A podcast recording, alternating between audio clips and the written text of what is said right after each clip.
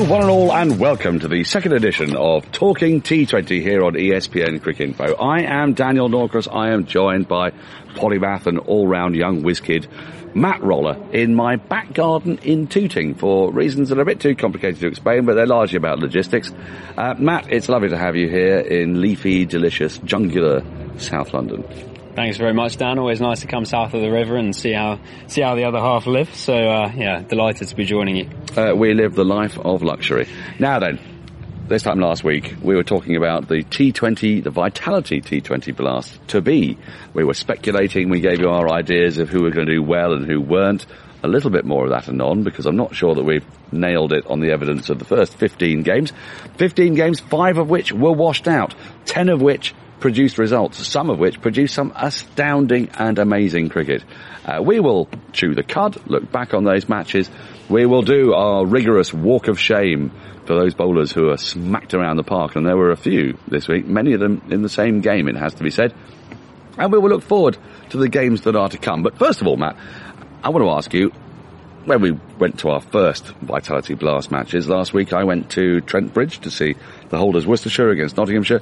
You went to Lords to see Middlesex and AB de Villiers and all his pomp and EOIN Morgan, the notorious Irish vowel thief, as he paraded the World Cup. And, uh, and quite magnificently when asked, um, if he could touch it by a, by a member of the MCC, he said, this cup is as much yours as it is mine he's got it right, hasn't he? He's got it absolutely spot on. As English cricket got it spot on because it felt like that was a day of celebration at Lords. Well, everyone was basking in that uh, that post World Cup final glow. I think uh, you know, lovely evening. I'd, I'd forgotten until I reached St John's Wood just how many people wearing suits would be in attendance, but everyone seemed to be enjoying themselves. Um, especially when AB started whacking some uh, back of a length bowling into the grandstand and the mound. So yeah, a lovely evening really, and a good way to start the competition as far as I was concerned. Well, it felt like that at Trent Bridge as well, about you know 150 odd miles up the M1. Uh, Mick Newell told me that 2,700 tickets had been sold in the immediate Gosh. aftermath of the World Cup over the course of the next couple of days after that World Cup final, and it felt like that. There was a real sort of buzz. There was also a sort of sense that people hadn't quite worked out they were watching T20 yet because it's a real gear change, isn't it? The crowd took a little while to warm up at Trent Bridge, certainly, but it was there and it was there in abundance. And do you do you sense that this actually might be a kind of sea change? We talked last week a little bit about the hundred looming on the horizon, but this final iteration of the T20 Blast at this time of year has got off to an absolutely cracking start. Yeah, I mean, uh, obviously the weather's been slightly di- disappointing. We lost five games completely um, to the weather, but as we as we bask in the late evening sun, I'm optimistic that we might get some some uh, some more full 20 over games in from now. Um, yeah, I, I, mean, back on the back of your comment about uh, the attendance at Notts, there was similarly good news at uh, Old Trafford, where Lancashire had the highest non-Roses domestic attendance for I think about a decade. Um, got thirteen or fourteen thousand for their game on Sunday against Durham, and yeah, I think I, I you know the Blast has always punched. Um, tried as hard as it can to punch above its weight, given the sort of lack of funding and attention, the detail and the scheduling that it receives. Um, and yeah, I'm, I'm, I'm relatively hopeful that uh, that there is a certain post World Cup buzz around the place, and that people will go to go to games.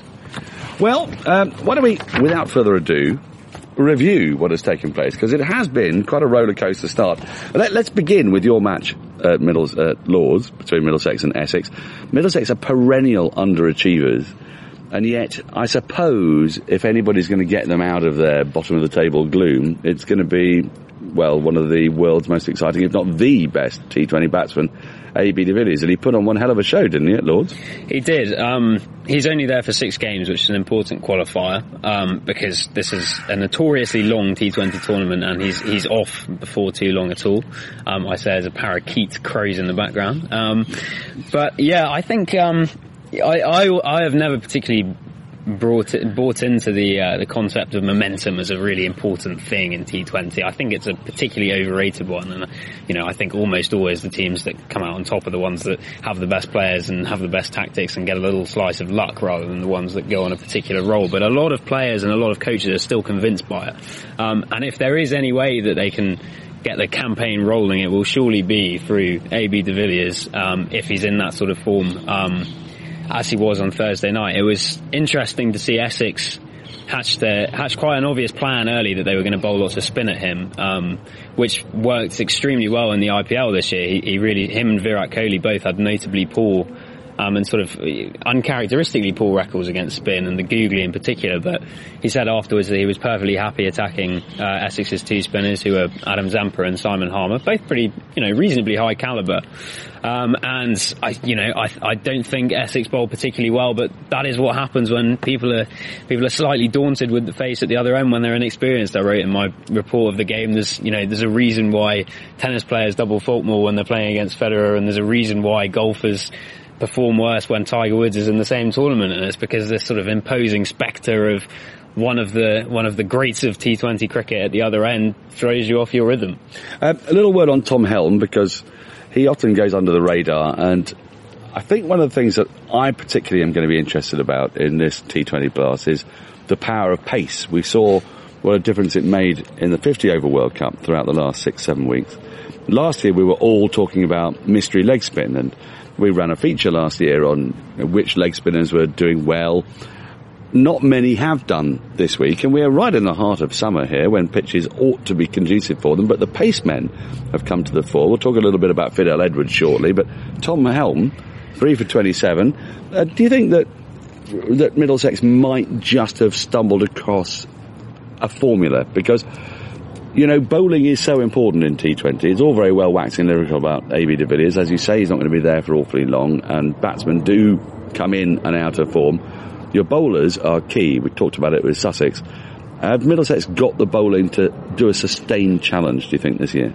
Um, I'm going to be completely honest and say no, I don't think so. Um, they have they have some kind of a plan on on the evidence of Thursday night. Um, they're going to try and bowl Mujeeb as much as possible in the power play. They gave him three of the six uh, on Thursday night, but I think while Helm is a you know perfectly serviceable seamer, I don't think he's an attack leader and while Steven Finn and Toby Roland Jones are perfectly useful red ball bowlers, I'm not convinced by either of them as a death bowler, and I'm not convinced by either of them as a power play bowler. So it's asking quite a lot of them. Uh, Nathan Sowter is the sort of plucky leg spinner that they that they uh, call upon most seasons in T20, and I, I, don't know, he doesn't quite do it for me. I think he's, you know, he's he's he's clearly a decent young talent, but I don't think he's a a blast winning leggy, put it that way. Um, so, Roller, you, you've come out with it. You said last week that Middlesex were um, hopeless, in effect, and didn't stand a chance, and you're sticking by your guns. You're saying this is a false dawn, um, and, and I admire you for that, because obviously we'll be able to point out whether you're right or wrong in about seven or eight weeks' time. Uh, on the same night, that very same night in the South Group, Glamorgan went off like an absolute train. They were 90 odd off about nine and a half overs. I say limped to 180 for five. It was a pretty serviceable total on what looks to be a good track at Cardiff. I think if you fancy going for a run fest, then Cardiff could be the place to go. Because Somerset nailed that run chase. They nailed it by eight wickets with two overs to spare. Tom Banton, that we're all very, very excited about. We started seeing compilations of his innings on Twitter. He was playing reverses here and reverse hooks, sweeps, punches down the ground he's got to be getting your juices rolling, especially since you're a man from that general part of the country, Matt. Yeah, it was it was a serious innings from Banton the other night. He was, I, I the the way that him and Babar Azam complement each other as openers is is quite you know it's something to behold really. There, there was a, a, a, compilation of those two and their best shots of the night, which obviously is always going to look good. Just like how whenever a new signing gets looked up in football on YouTube, that every everyone thinks that they're going to be the next Ronaldo because of the fact that if you push together someone's best bits of over the course of their career. They obviously do look good, but yeah, the, the combination of Babar's drives down the ground and Banton's scoops and reverse laps off the seamers and all this sort of nonsense was, yeah, quite something. Um, but of course, important to remember that they then came crashing down with uh, yet another defeat at Canterbury, which was their 11th straight to Kent in T20 is a little stat for you. One of the longest such streaks, I believe, uh, in T20 history. So yeah, they have some kind of Canterbury curse. Well, let's, let's move straight on to, to Kent because in this week of five matches in each group that were actually completed, it's Kent's only side that's come out of this with two wins. And Kent, again, I don't think they were one of your fancied teams last week. I have to say, um, Matt, that I don't think any of us really thought that Kent were going to do the biz. But they've done it with an all-round team effort in both games, haven't they? There are no real standout performances. Alex Blake, we always expect a bit of biffing from him. He got an unbeaten 50 and 38 balls against Hampshire in the latest game. Um, Qayyum, 5 for 21 to tear apart Somerset, bowled them out for 124, but Ollie Robinson with 53 was the only major contributor for Kent. They're not a team of stars, but they started magnificently. They look like they've got a plan. They look like they know what they're doing. I would urge you, Dan, to revisit last week's pod. I had Kent as one of my four to go through in the south, so I will I will count that as a, as a minor victory that I've uh, that you fought. Are you sure? Are you absolutely sure? Please revisit the footage, Norky. Please do. Uh, I'm more than happy for you to. But yeah, no. I, having made that prediction, I then saw their team stripped of Denley and Billings and co on uh, on on Friday night or Saturday night. It would have been and suddenly was quite worried about that. But uh, yeah, no, Ollie Robinson played a good innings. Uh, launched into Somerset's spinners, I think, in the middle overs and scored. A, was one of the few people who really got going there. And then there were these little contributions at the end that kind of took it away from Somerset a bit. I think 165 was probably. Um, just under par, but from a position where they should have been way under, having lost quite a lot of wickets in the middle overs, and then it was these guys like Qayyum and Villiers and the tail enders really, uh, who gave who gave it a little bit of a whack, and I think Somerset missed Lewis Gregory and then batted very poorly. Well, um, these things will happen. It's a long campaign, 14 games. Uh, we're going to gloss over Gloucestershire's match against Glamorgan. It was rained off after Glamorgan had succumbed to 96 for 8. Benny Howell, though, taking 5 for 18, just proving that his worth in T20 cricket, that's not going away anytime soon. But there's an elephant in the room. It's an elephant that I went to watch. And this elephant clambered around the room of Chelmsford really quite spectacularly. It was a match that I can barely put into words, even though that was indeed my job on the night. a 15 over a side game that never looked like it was going to happen. There'd been rain pouring down in Chelmsford all through the day. Then they went out to start the match at 7 o'clock, then the rain came again. It was horribly difficult conditions for bowling, and I'm going to give that as extenuating circumstances for bowlers on both sides. But 30 over match, in effect, 15 overs aside, 31 sixes, Cameron Delport, and 129 from 49 balls, I believe it was at the end. Seven fours, 14 sixes. 14 sixes in a 15 over a side game. You know, the record for a number of sixes in any form of cricket, I believe, is Eoin Morgan's 17 against Afghanistan in the World Cup. Delport looked for all the world like he was going to get there and beyond, and he sort of, but, but really rubbing your eyes. You couldn't believe what you were seeing. There are some ugly bowling figures. We're going to come on to that in a minute. But what a spectacular game of, I say a game of cricket. I mean, I've not really ever watched anything like it. I think I counted 12 lost balls. And Chelmsford isn't the biggest ground, I know, but if you're hitting the ball into the river and out into the flats and over the Hayes Close, then I'm afraid those are, those are enormous sixes. It was a bizarre night. Daniel Lawrence, we've got to talk about him. I mean, he got 57 in that game in next to no time. There was a time, I think he was going faster actually than Delport. We're wondering if Delport was hogging the strike, if you can imagine such a thing. Let me just run through you some bowling figures here because we're going to do our walk of shame a bit early because this match rather determines it. Uh, Sam Curran, two overs, one for 28, bowled pretty well. Tom Curran, his brother, three overs, no maidens, none for 63. Is that the most expensive three over spell in T20 history? It surely feels like it. Have brothers ever conceded 91 runs in a T20 game? In five overs. Uh, five overs. Imran Tahir, the great hope for Surrey coming in as one of their overseas pros. And it was, I hasten to add, it were, it was very difficult conditions. the ball was wet, it was, the outfield was soggy, but two overs, none for 39. But that partnership put on 135 between Delport and Lawrence in seven overs. I mean, these are numbers that are unimaginable. Rikki Clarke, two overs done for 33. Gareth Batty, three overs, two for 38. Between those four bowlers, five bowlers, all international bowlers, 12 overs, 201 runs. it was a night to remember, I tell you. And Surrey didn't get that far away in the end, actually, 174 for seven. We even had the extraordinary spectacle of seeing four wickets go down for one run. I believe at the end of Matt Quinn's first over, he had figures of one over, no maidens, three for 13. it was comprised of two sixes, a single, and three wickets. I was watching. I don't know what I was watching, but it was a truly spectacular sight.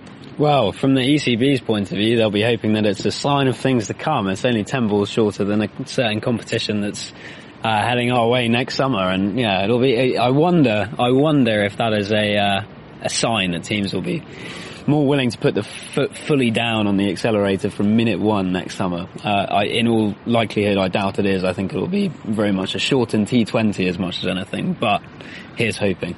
Well, a lot of it had to do with the pitch. There's no doubt about that.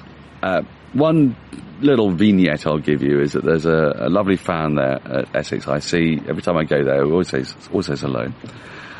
And he was very upset that the game had been reduced to 15 overs because a local taco company offers free taco to anybody with a ticket at Chelmsford if 200 is scored by either side. and he said, well, that's torn it. No tacos for me. Never going to get 200 in 15 overs. My, my, my dear old thing. He managed to do that with three overs to spare. If it hadn't been for Jade Dernbach's absolutely brilliant spell towards the end, they really could have been, it could have been 240 they were looking at. It was berserk. Um, just a little shout out for Will Jacks. I mentioned him last week. He hit the first four balls of Surrey's reply for four, then a single, then two sixes.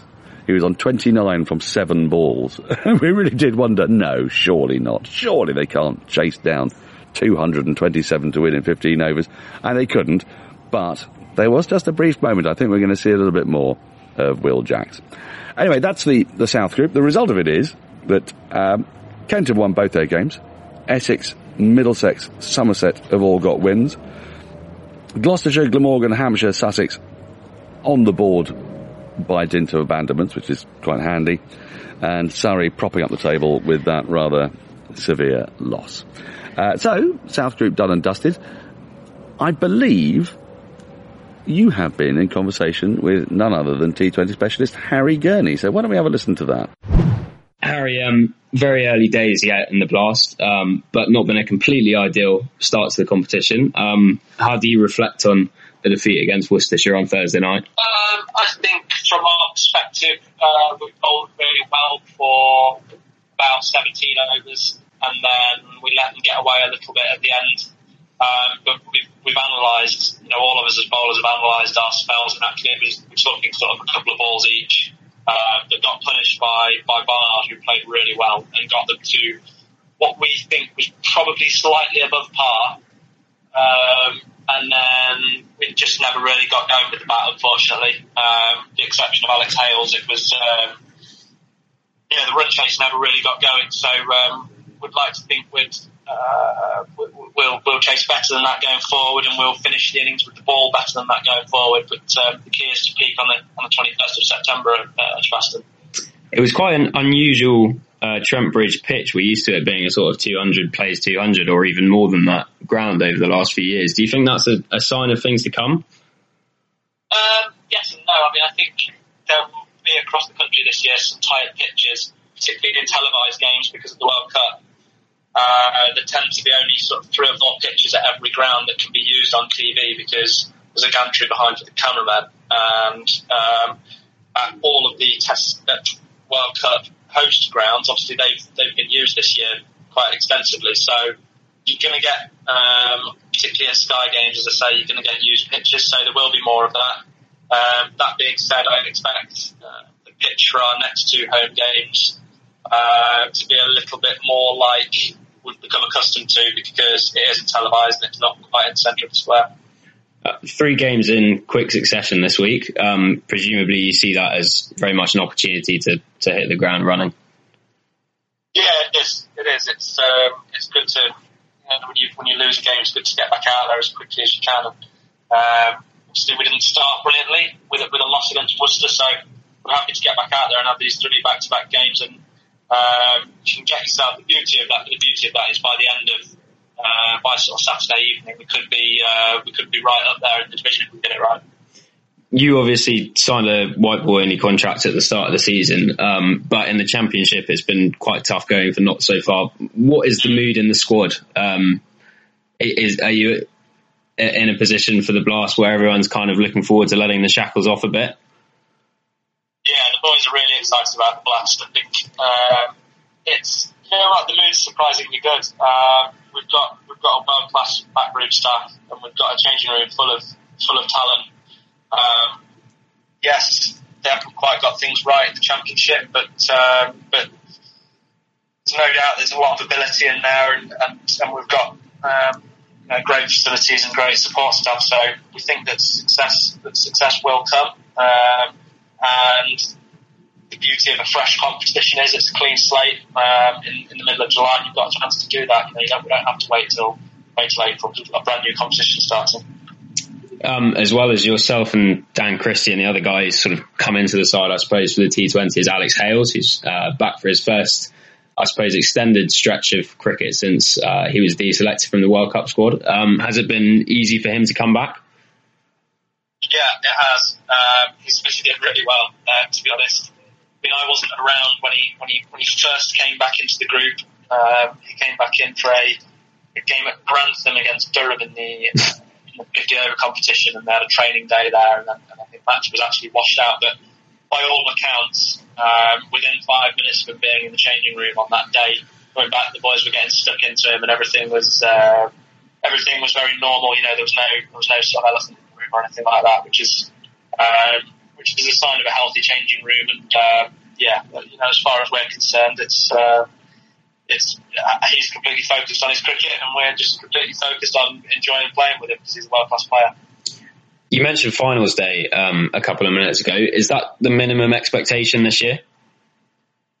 Uh, I always say with with uh, these knockout competitions, I said the same thing when people ask me about World Cup uh, and England's chances. For me, uh, I think it's fair to uh, sit here now and say yes, we should get out of the group, and yes, that is definitely our aim. Um, beyond that, it's then knockout cricket. You know, so I wouldn't say finals day is a minimum expectation. I would say getting out of the group is a minimum expectation, mm-hmm. and then um, obviously from there we'd hope to then go deep in the tournament. But um, as you know, particularly in white ball cricket, when you get to uh, when you get to the knockout days, and, and one individual can, can, take a game away from you. So um, yeah, we're, we'll be trying to get out of the group, um, ideally with a home with a home quarter. But uh, but if you offered me just qualification for the quarters now, it's not going to From a um, from a personal point of view, do you set yourself any any targets for the season?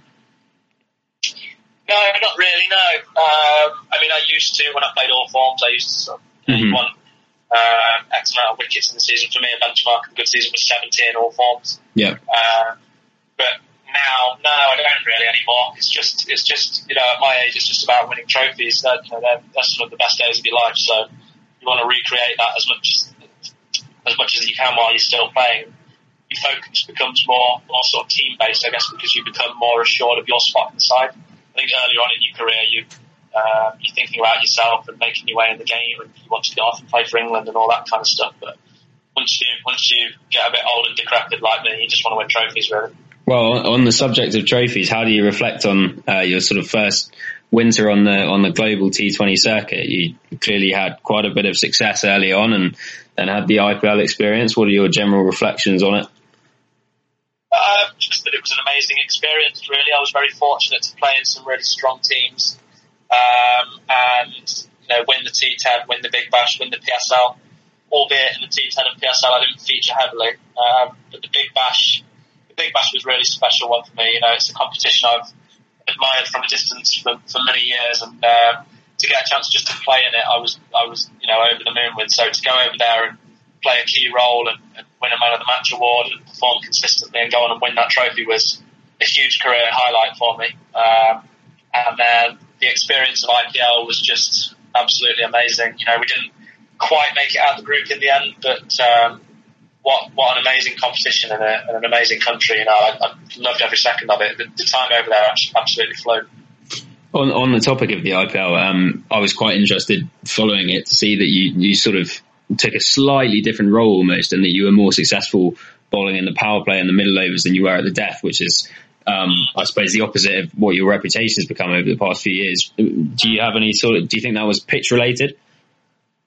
Yeah, I mean it's interesting. Obviously, I, I was acutely aware of that myself. I went I went from the Big Bash where I was bowling one over in the power play, one in the Midlands, two at the death, and I bowled uh, really well at the death, going at sevens. And, and I think, as you point out, that's sort of where I built my reputation really. Mm. Uh, and then I arrived at the IPL and uh, was bowling two in the power play, uh, picking up wickets and bowling quite economically, and then getting belted at the death. So, um, I think it. I think it's. Uh, yeah. I mean, it's a combination of factors. I think uh, there seems to be a little bit more help in India, believe it or not, with the new ball than probably in England or Australia. Mm. Uh, but then come the end of the innings, it's sort of the opposite. It's strange. It's um, there's a little bit of nibble up front, but then but then by the time you get to those last five overs, you know the, the outfields are lightning, the grounds are small, uh, and you know obviously the seams the seams soft and there's no shine on the ball, and and you're playing against and bowling at the best you know the best batters in the world yeah. in that format. Um, so challenging, very challenging, and I, and I learned, I think, as the IPL went on, uh, that I need to maybe slightly adapt my game for Indian conditions. But uh, hopefully, hopefully, I go back uh, in 2020 and, and, and, get to sort of put into action what I learned this year. And do you see that becoming a, a typical winter for you over the next few years? Um, I mean, I don't think I'm always uh, slightly pessimistic in my uh, expectations, and in the sense that I don't want to get my hopes up or anything. So mm. uh, until I've got a, a, deal sort of locked in, I just personally just assume that. Um, you know, for my own preparation for the winter and my finances and all that kind of stuff, I just assume that it's not going to happen until it's locked in. So, yes, um, it's not been announced yet, but I am going back to the Big Bash. Um, I'm signed again for the Renegades, so that's sort of locked in. And um, I've got the Euro Slam, but beyond that, I just sort of cross my fingers. I think I'm hoping KKR will take me back, and yeah, my in my ideal winter that certainly involves the Big Bash and the IPL. But uh, let's see. What have you been up to over the past couple of months? Obviously, not had a game since the Royal London quarters or uh, semi rather. Um, has it has it been a case of downtime by the time with the family, or have you been in the gym doing lots of training? Uh, so I had a week or two completely off, uh, and then I had three weeks of just gym work, no no bowling or batting or fielding. Um, so that was like a five week break from cricket, um, and then I started bowling again four weeks before the blast started. So and just building up slowly. Um, and, uh, and trying to get rid of the cobwebs. So, uh, yeah, I did have, like, as I say, two weeks completely off and then three weeks of just gym work. So during that five week period, I was able to spend a lot more time with my family, get a couple of uh, trips, you know, weekends away with my wife, and, and um, focus on my businesses as well, which um, has been has been good getting stuck into them again. So, but now I'm back in back in cricket mode. Um, looking through the Blast schedule, obviously your first game was on Sky, um, but until the end of the group stage, there's I think only one more Notts game on TV. Um, you, you've been quite a high profile advocate of the hundred and uh, more games being on free to air TV. Does that sort of lack of visibility prove your point? Do you think that the current setup isn't working? Uh, no, not really. I mean, I, I mean some years Notts are on four or five times in the group stages. Sometimes they're not. I mean, I, I mean, the free to air thing is a tricky one. You speak to the guys in Australia, they all say that when the Big Bash moved to terrestrial TV, it, it was a game changer. Mm. Um, and the crowds increased and um, and all that kind of stuff. Uh, but there's a there's a tricky balance to find as well, uh, in the sense that uh, it's all very well you know, you could put every single match of the 100 on terrestrial TV and that wouldn't generate anywhere near the income for the game that mm. potentially other broadcasters might. So there is a balance to be found there uh, because you need to safeguard the future of the game financially, but at the same time, um, it's potentially an investment to uh, get some on free to air because then that obviously encourages more participation in the sport. There's more people interested in it who, who then become contributors commercially to the, to the you know, viability of the future of the sport. So there's a balance, and I would say probably, if I'm honest, it, it, looks like the ECB have probably got it about right because there are going to be games on on Trent uh, and there are also going to be a lot of games that, that been sold for a lot of money to, to be televised on, on Sky as well. And lots of counties building on that have been have been reporting that their uh, their sales have gone miles up in the wake of the World Cup final. Is that something that excites you as a pro and excites the dressing room? Yeah, I mean it's amazing. The fact that the World Cup was televised on uh, the World Cup final was televised on terrestrial TV was a fantastic gesture. I thought from Sky. Uh, it's superb for the game. Superb for the game in general. You know, it's. Uh, participation's been has been declining at the grassroots level for a long time. Hopefully, this goes some way to reducing that decline, and um, if it boosts ticket sales as well for, for the counties, then that's a great thing for the game as well. Because as we know over the recent years, even as we speak now, there are certain counties out there that are really struggling financially. So the North Group, similarly, five matches completed. There were eight games scheduled, so three abandonments. We'll run you through those very briefly. Worcestershire against Warwickshire, Leicestershire against Lancashire, Yorkshire against Nottinghamshire, all abandoned without a ball bowled. This was just a front of rain that I'm afraid came through on a particular day and it destroyed the cricket that day. It was a, very disappointing. I want to start though with the first game in the North Group, the one I was attending, Trent Bridge. Notts, pre-tournament favourites in some in some people's eyes, certainly and Worcestershire, last year's winners. Now, Nottinghamshire has struggled. We talked about it a little bit last week about where they've been in the county championship, and they struggled again, actually, in this match. Worcestershire on a difficult pitch. It wasn't a classic Trent Bridge pitch at all. It was quite slow, a little bit, I say two pace. That might have been something to do with the skill of the bowlers. Had it not been for Ed Barnard's spectacular 19 ball 42, what a player he is. Love to know your thoughts on him.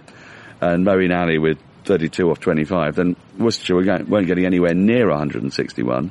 And for Notts, the entire innings hinged on Alex Hales because everyone around him fell apart. Moeen Ali returning to domestic cricket after a long time out with England, four for 18 in four. Ed Barnard picked up the crucial wicket of Hales. He also took an incredible catch. Worcestershire ended up comfortable winners by 38 runs. Ed Barnard, I want to talk about him because he is a sort of Pat Brown, Benny Howell, these guys that appear in T20 Blast year upon year, and they don't let you down, do they, Matt? Yeah, he's a serious player, Barnard. Um, it's it's striking how strong Worcestershire look. I think this year they were written off by almost everyone last year. I think before the tournament, they went in at something like thirty-three to one. They were written off before the quarters. They were written off before finals day, and they went and won it.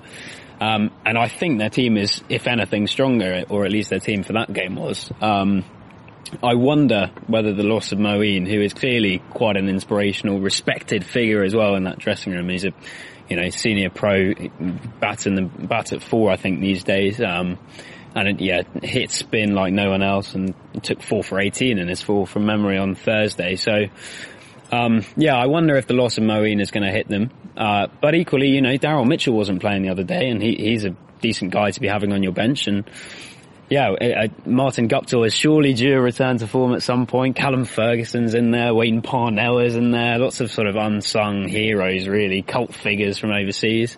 Um, and yeah, I, I think they could really do a job. They actually looked like a team that knew what they were doing. And it's, it's, I know you'd expect these teams to do. They're professional cricketers, of course, but there was a sense in the matches I saw live and the matches I saw on TV that there's a recalibration needs to take place when you come into T20 and not every side's hit the ground running. Um, it was noticeable in the way Surrey bowled, for example. It was noticeable in the way that Notts batted and approached the game. It, there's bound to be that little bit of a hiccup when you're trying to readjust to T20. But Worcestershire, they feel to me like a side that knows what they're doing, and I think we're going to see a lot of them I think we're going to see a lot of Martin Guptill and Moeen Ali. Well, I say we're going to see a lot of Moeen Ali. We, we might not with the Ashes coming up and, and, the Test series starting, but we'll see a fair bit of Guptill. And we'll see more of Pat Brown as well, 2 for 24. Um, we're worried about his second season blues, but they haven't materialised yet. So, then there were the three rained off games. Durham. Now, I'm on very solid ground when I say that you entirely rubbished Durham. You saw no hope for them. Um, well, they defeated Northants in a tight and exciting game, Chester Street, by seven runs. Darcy Short looks like a very good signing for them, doesn't he? Both with bat and with ball. Uh, he does. I, by all accounts, they played very well, and it was a, a, sort of typical Durham scrappy performance. You know, it's quite a weird score, 148 for four, um, which is what they ended up defending because it looks as though they've they've really missed out and someone's eaten up too many balls and someone's played too slowly. And I think one of their openers, Steel, got a 35 or 33 type of an innings. Um, but they know Chester Street very well. They know the boundary sizes. They know who to bowl when from which end, and it, it, it was, by all accounts, a very good performance. But I will um, you that uh, assessment of yours that I, I, was miles out by saying that they were roundly thrashed at Old Trafford on Sunday. they were. Well, let's let's talk briefly about that game because uh, for me, and is this just me being too nerdy? I didn't see the game, but I I looked at the scorecard avidly, and Steven Croft opened the batting, ended up 65 not out off 43 balls. I thought, hmm, he's not getting much of the strike. Well, staggering thing is, of the last 90 balls bowled, he faced only 29 of them. Hmm. Uh, Glenn Maxwell, I suppose, is going to try and hog the strike. 58 from 33. He looks like he's going to be fabulous for Lancashire. You mentioned that last week. You mentioned James Faulkner as well.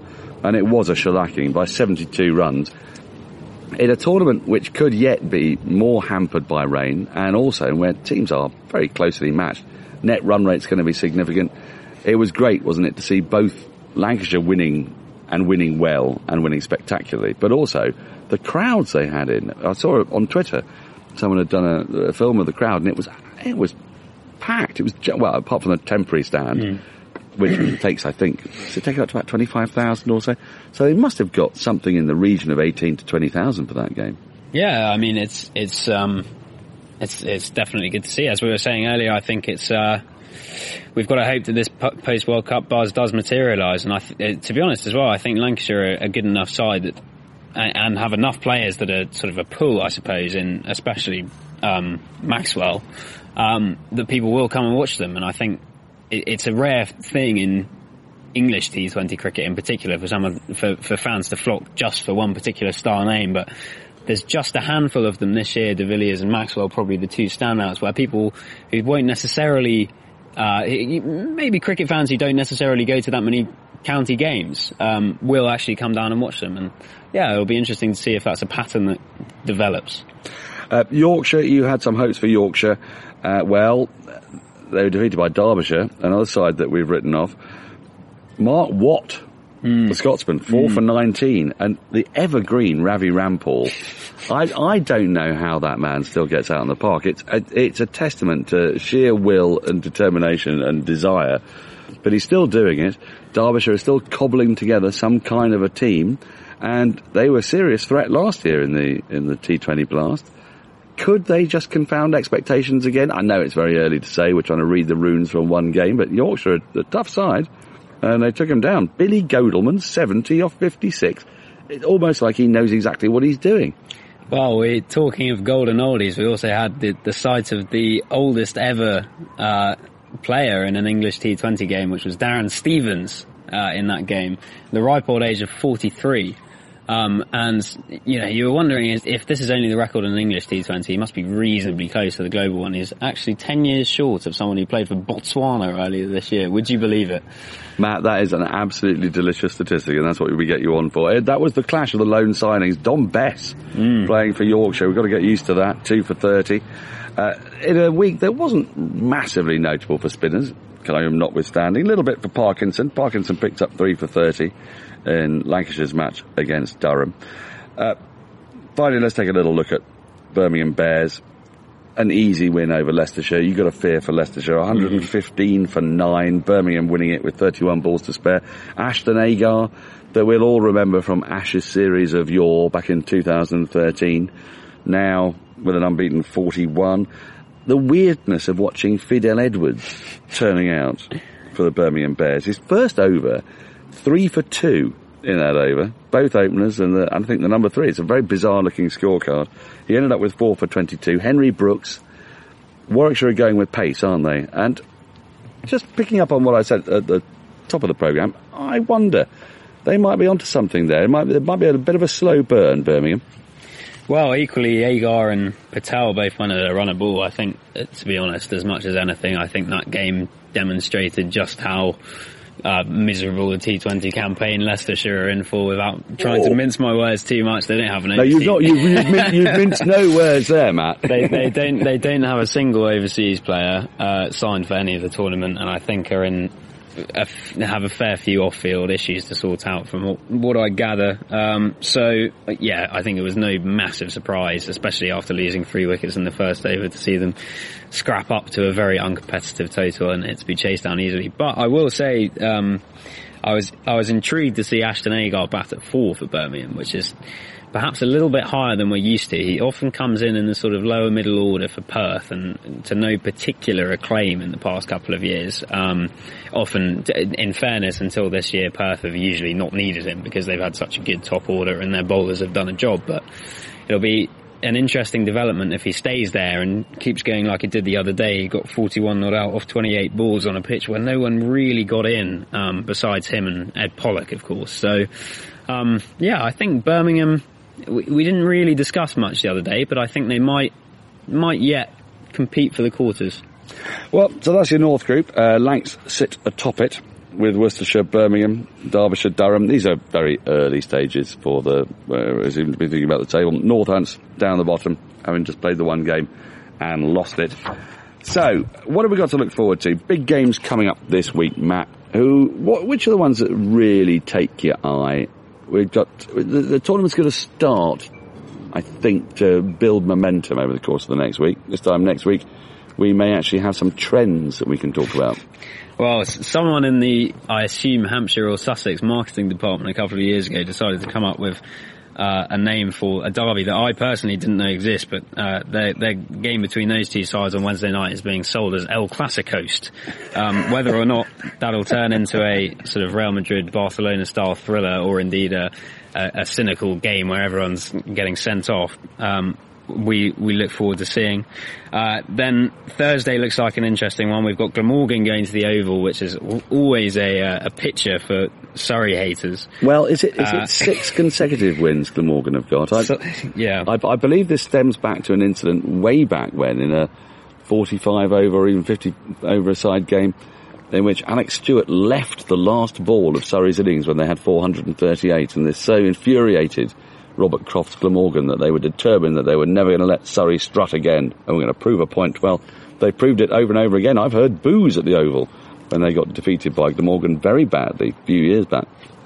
Um, well, quite. Um, it, I'll be intrigued to see. Surrey, Surrey will have uh, Ollie Pope back and Liam Plunkett back. I understand. So Ollie Pope back and that soon, really. I mean, Yeah. that's incredible news because there was talk about him being out until September, but that would make a massive difference to Surrey. yeah, him and him and Billings both had serious injuries at the same time, and I think Pope is going to beat Billings back by about three weeks. But both of those are, are, are very quick recoveries uh, in the grand scheme. Um, we also have a, a Roses match on Thursday night to look forward to, which is always good fun. Uh, and I think more interestingly probably is just the, the quantity of games that quite a few teams are, their season is suddenly going to form some kind of a pattern. Um, not to have three games this week. Surrey have three games this week. I think Middlesex have three games. There's a lot of teams who will suddenly be four or five games into their season uh, by the time we're next speaking to you. And I think you know, we'll we'll be able to kind of piece together uh, who needs to do what and who needs to uh, buck up their ideas uh, if they are to get through to the quarters, and we'll have some kind of league league table that means something for me. Well, it's a beautiful week, week of weather ahead as well. We're looking at massive temperatures on the top of the World Cup bounce, on top of all that cricket is achieving in this mag- magnificent year of cricketing, delicious, lovely goodness. If you can get to a game, go to a game. Uh, it's sure to appeal and enthrall. There have been some fantastic games to start us off with. And as Matt has said, there are some delicious ones in prospect as well. I think it's time for us to wrap up. Uh, regardless of the parakeets, I think the, the midges and the mosquitoes are starting to get to us. It's time we hunkered down indoors, but we'll be back pretty much the same time this week, uh, next week, I think, in, to discuss what I hope will be a whole smorgasbord of results. No rain, lots of delightful intrigue and interest. Just going to finish off with my player of the week. If you have one, feel free to chip in, but it has to be Cameron Delport. What an extraordinary innings. Anybody who was there to witness it will tell you it was one of the most remarkable things they've ever witnessed in their life. The fastest T20 in domestic cricket was set by Andrew Symonds back in 2004 when people didn't really know what to expect and he hijacked, he hijacked the bowlers with his brutality. Cameron Delport, everybody knows about Cameron Delport. He's been around the houses. He's been hither and yon. Surrey, with six international bowlers, had no answer to him. He was truly remarkable. Have you got a better, you got a better idea than Cameron Delport? I'm not sure I can compete with a performance like that, not just from Delport, but from yourself. In that case, from Matt Roller, from myself, Daniel Norcross, and to Cameron Delport, well played, old boy. To next week. Thanks for listening.